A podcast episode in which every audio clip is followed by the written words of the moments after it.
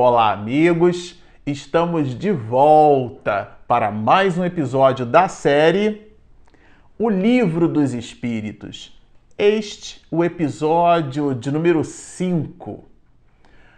Bom, para você que está nos acompanhando no canal e estudou conosco os quatro últimos primeiros episódios, nós despendemos alguns comentários a respeito da vida do mestre de Lyon. Foi um en passant, fazendo aqui, parafraseando o francês, foi de passagem. Fizemos ali uma, uma visão, demos uma visão ampliada, um oceano de conhecimentos, mas com um palmo de profundidade, para que a gente tenha uma ideia, para que nós tivéssemos uma ideia de quem foi Hippolyte Léon, Denis Arrivail, quem foi Allan Kardec, o codificador da doutrina espírita.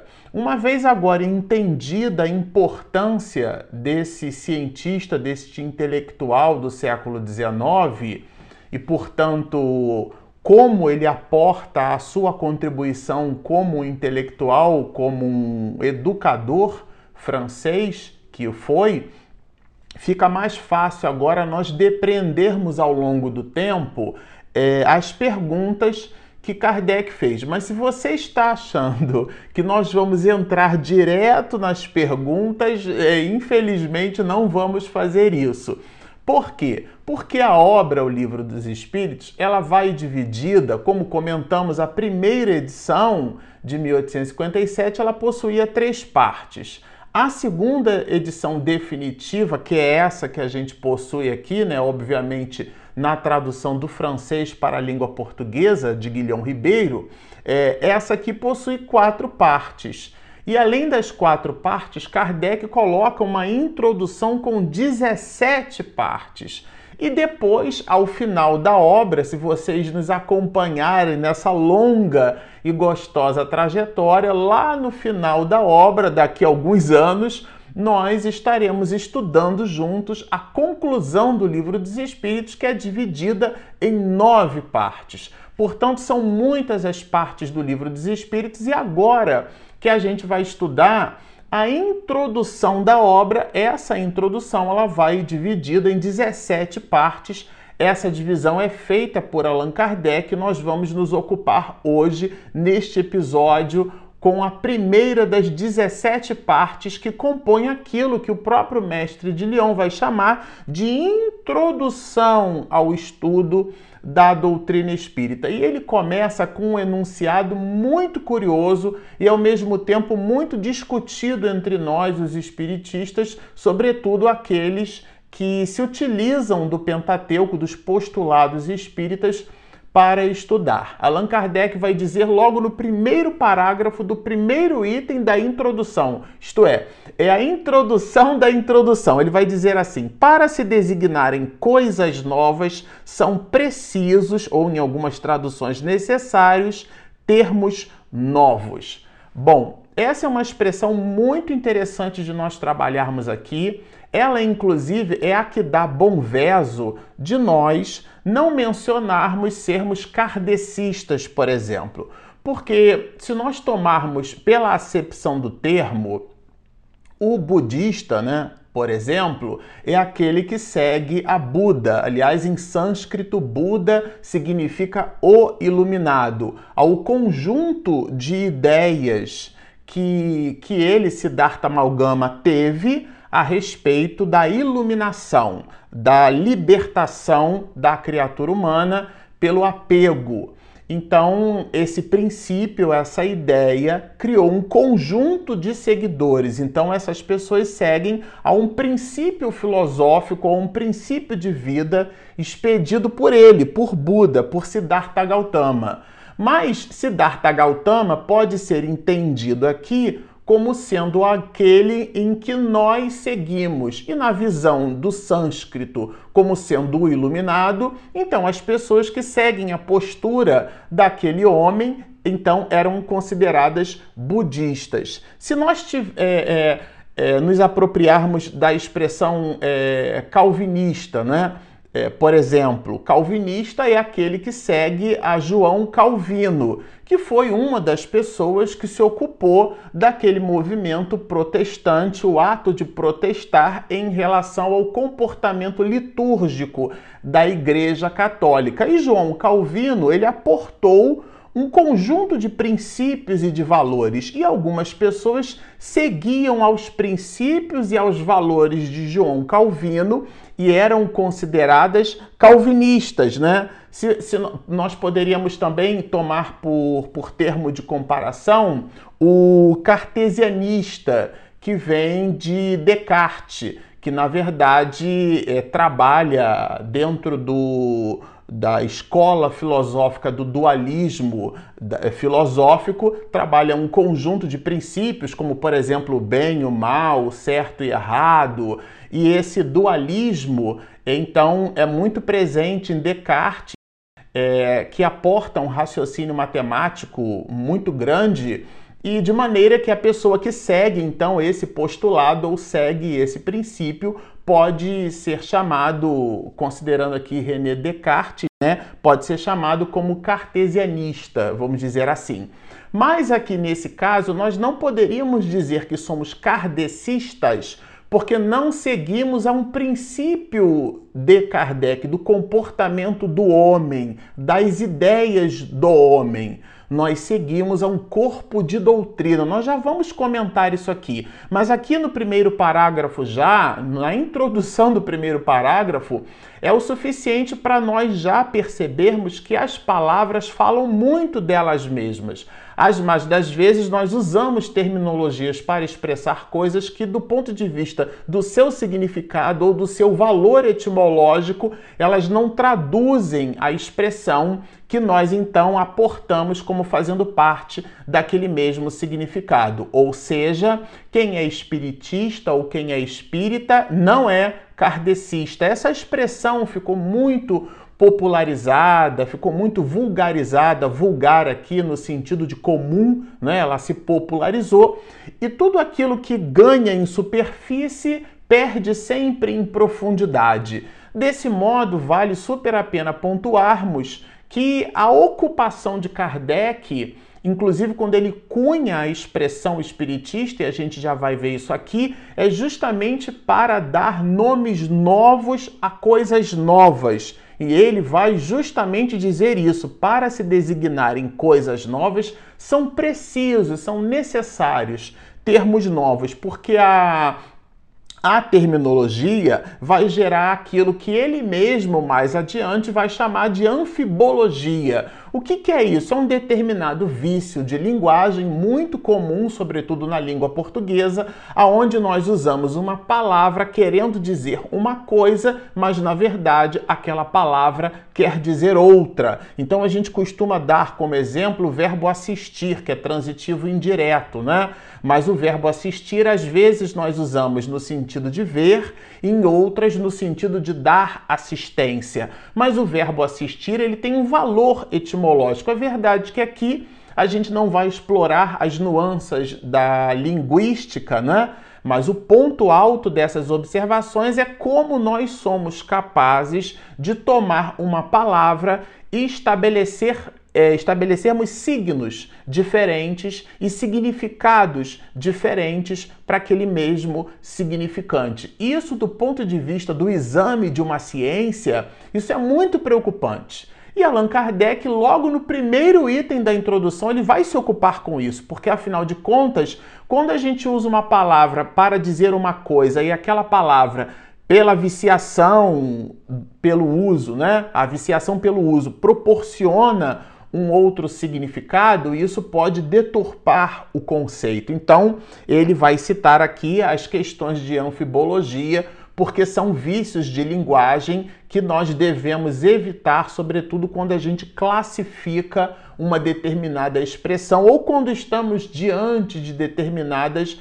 É determinados cenários. A palavra ecologia, por exemplo, ela nasce de um hibridismo que sugere uma, uma coisa nova, né? Ecologia é o estudo da casa, do eco, da casa, é o estudo da Gaia, do planeta Terra, do ambiente é, aonde nós estamos. Então é justamente uma expressão que nasce com a percepção, com a ampliação da percepção da criatura humana dentro da sociedade. Essa palavra não existia. Então aqui Allan Kardec vai se ocupar com isso e sugere os processos de anfibologia já ainda no primeiro parágrafo. E ele continua, olha, quem quer que acredite haver em si alguma coisa mais do que a matéria é, é espiritualista. Então, é, podemos dizer que o espiritualismo é o contrário, é o antônimo de materialismo. O materialismo é a doutrina do material. Existem, inclusive, correntes filosóficas que estudam estas questões. Tudo é explicado é, pela matéria, né? Se a gente pegar, por exemplo, o, a própria palavra átomo, que vem do grego átomos, que significa sem divisão, então Demócrito pegou ali, contam alguns, né, um punhado de areia, ficou tentando partir com a unha, e ele imaginou que tudo que existe no universo é o resultado de pequenos tijolinhos minúsculos, e esses tijolinhos minúsculos que depois foram sendo entendidos como sendo o átomo, que vem justamente do grego sem divisão. Mas depois as nossas percepções, os instrumentos nossos, eles ampliaram estas mesmas percepções e o átomo passou a ter muitas divisões, passou a ser fracionado em muitas formas, ao ponto da ciência, inclusive, mostrar que aquilo que considerávamos como sendo palpável, na verdade, é energia condensada, criando mecanismos de abstração muito sofisticados. Mas por uma coisa ou por outra, este é o princípio do materialismo. O materialismo é a doutrina que explica tudo como vindo única e exclusivamente da matéria. Não existem relações metafísicas. Esse meta é depois da physis, da matéria. Então, é essa realidade que a gente chama de realidade transcendental, portanto, uma, uma realidade além da realidade material, material. O materialismo não. O materialismo é uma doutrina que explica tudo à luz da matéria. E o espiritualismo é uma doutrina, é um pensamento filosófico que vai explicar tudo de forma transcendental, metafísico não importando exatamente como se dá esse processo metafísico. Então, por exemplo, se o, o católico pode ser considerado, é do ponto de vista da concepção, da acepção do termo, é, espiritualista porque ele acredita em alguma coisa depois da vida terrena. O espiritista ou espírita, que a gente já vai observar aqui, Kardec expedindo a definição, também acredita em alguma coisa é, depois da vida. É, o budista também acredita, é, sobretudo, na reencarnação. O budismo, inclusive, acredita que o espírito, a alma, pode encarnar em corpos de animais. Mas aqui o objetivo não é a gente fazer juízo de valor sobre estes mecanismos, é sobre a conceituação. Todo aquele que acredita em alguma coisa depois da vida terrena, pela acepção do termo, é considerado então espiritualista, que é, o, é justamente o, o que Allan Kardec vai trazer aqui para nós, né? E ele então é, vai derivar essa palavra, que é o que dissemos, porque ele então sente a necessidade de um termo novo. Então ele vai dizer assim: olha, em vez das palavras espiritual e espiritualismo, por quê? Porque essas palavras já já eram habitualmente utilizadas e já possuíam a sua valoração. O que é que fez o mestre de Lyon? Empregamos para indicar a crença que vimos de referir-nos os termos espírita e espiritismo. Então estamos diante de um processo chamado de neologismo. O que, que é isso? Neologismo, neo, né? é, é nova, logismo, palavra. Então, uma palavra nova, uma logia, uma palavra. um significado novo. A palavra espírita e espiritista surge agora pela primeira vez no francês, que é justamente construída por Kardec. Essa palavra vai designar aquilo que ele preferiu não se utilizar das expressões espiritual e espiritualismo, justamente porque estas expressões possuíam a sua acepção própria, a sua utilização própria, e ele então se serve destes, desse nome, desta nomenclatura nova, né? Então aqui ele vai dizer assim, olha, diremos pois que a doutrina espírita ou espiritismo tem por princípio as relações do mundo material com os espíritos ou seres do mundo invisível.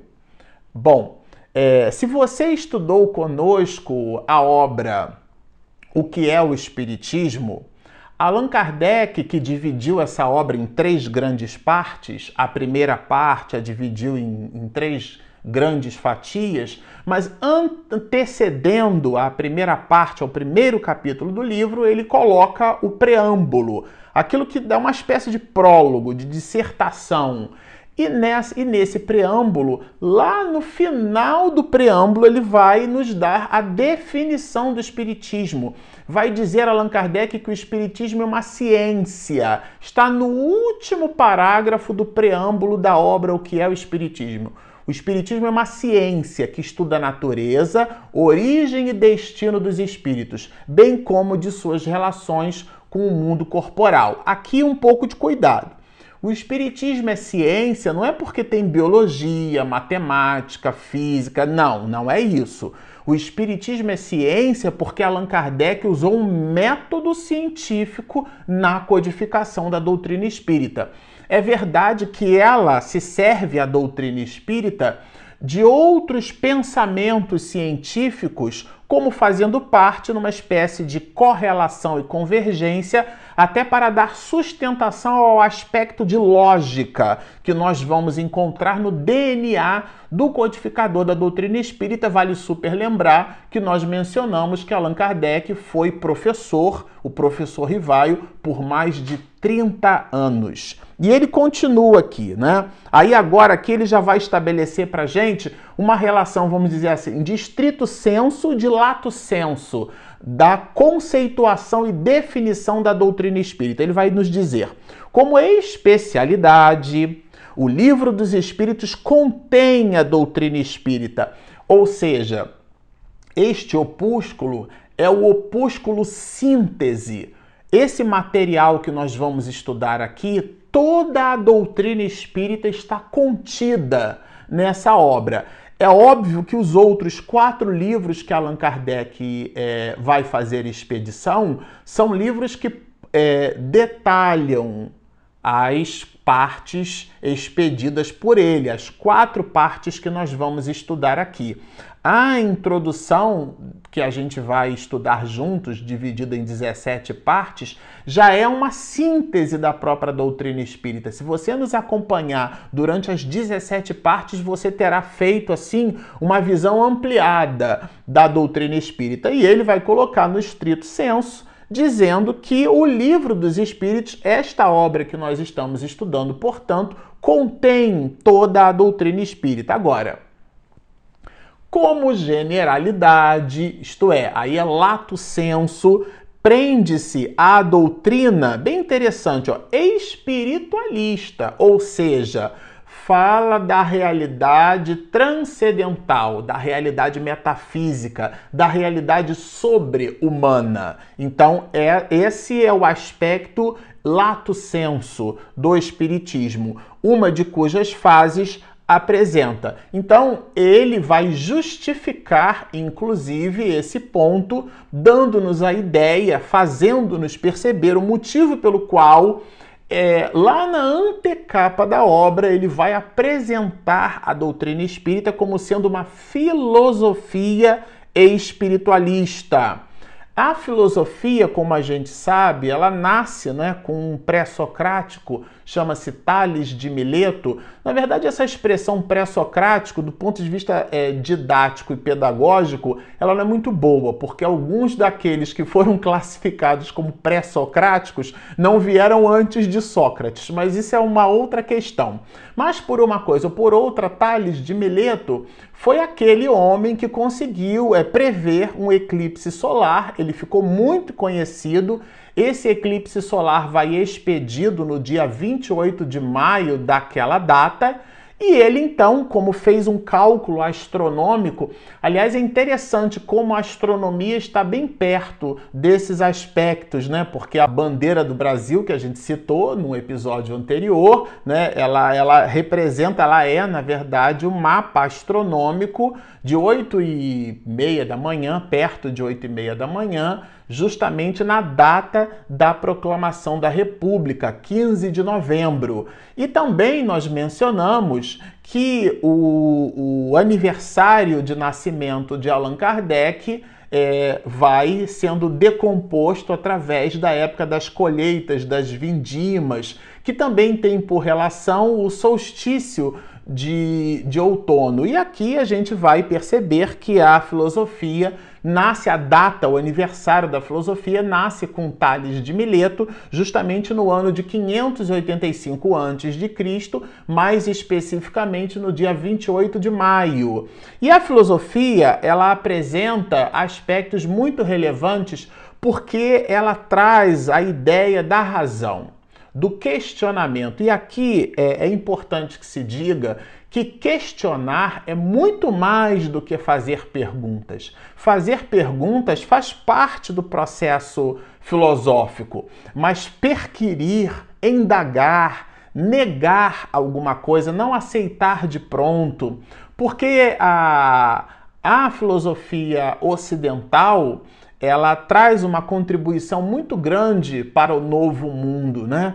E, e, essa contribuição ela está na razão direta da nossa capacidade cognitiva, de simplesmente examinarmos as coisas à luz da razão. E é essa razão que faz parte de um dos componentes do processo filosófico. Então, quando nós dissemos que o Espiritismo tem o seu aspecto filosófico, estamos dizendo implicitamente que o Espiritismo tem o seu aspecto racional, que a razão é aquela que ilumina as nossas proposições e não pura e simplesmente um artigo litúrgico ou então algo que esteja escrito desta ou daquela forma e a gente simplesmente aceita como uma relação dogmática sem nós raciocinarmos por sobre aquelas mesmas proposições. Isso é muito importante que a gente entenda. Dizer que espiritismo é filosofia além de ciência e além de religião, que nós vamos trabalhar isso aqui durante toda a obra, mas agora no item primeiro, mais especificamente quando Allan Kardec vai dizer da filosofia espiritualista, que é o que vai na antecapa da obra, estamos estudando com Kardec a ideia de que os instrumentos da razão estão aportados como fazendo parte destes mecanismos filosóficos espiritualistas. Bom, nós ficamos por aqui. É, desejando que você continue conosco e ao final a gente sempre gosta de lembrar que nós temos o nosso aplicativo disponível gratuitamente na Google Play e na Apple Store. E se você está nos ouvindo pelas nossas ferramentas de podcast, seja pelo iTunes ou seja pelo Spotify, por favor, dê uma passadinha aqui no nosso canal no YouTube, Espiritismo e Mediunidade. Assina, você clica ali na inscrição, do lado tem um sininho. Quando a minha esposa fizer a edição caprichadíssima, você recebe a notificação em primeira mão e consegue nos acompanhar. Bom, estão feitos os convites, baixem o nosso app Inscreva-se no nosso canal, sigam-nos e muita paz!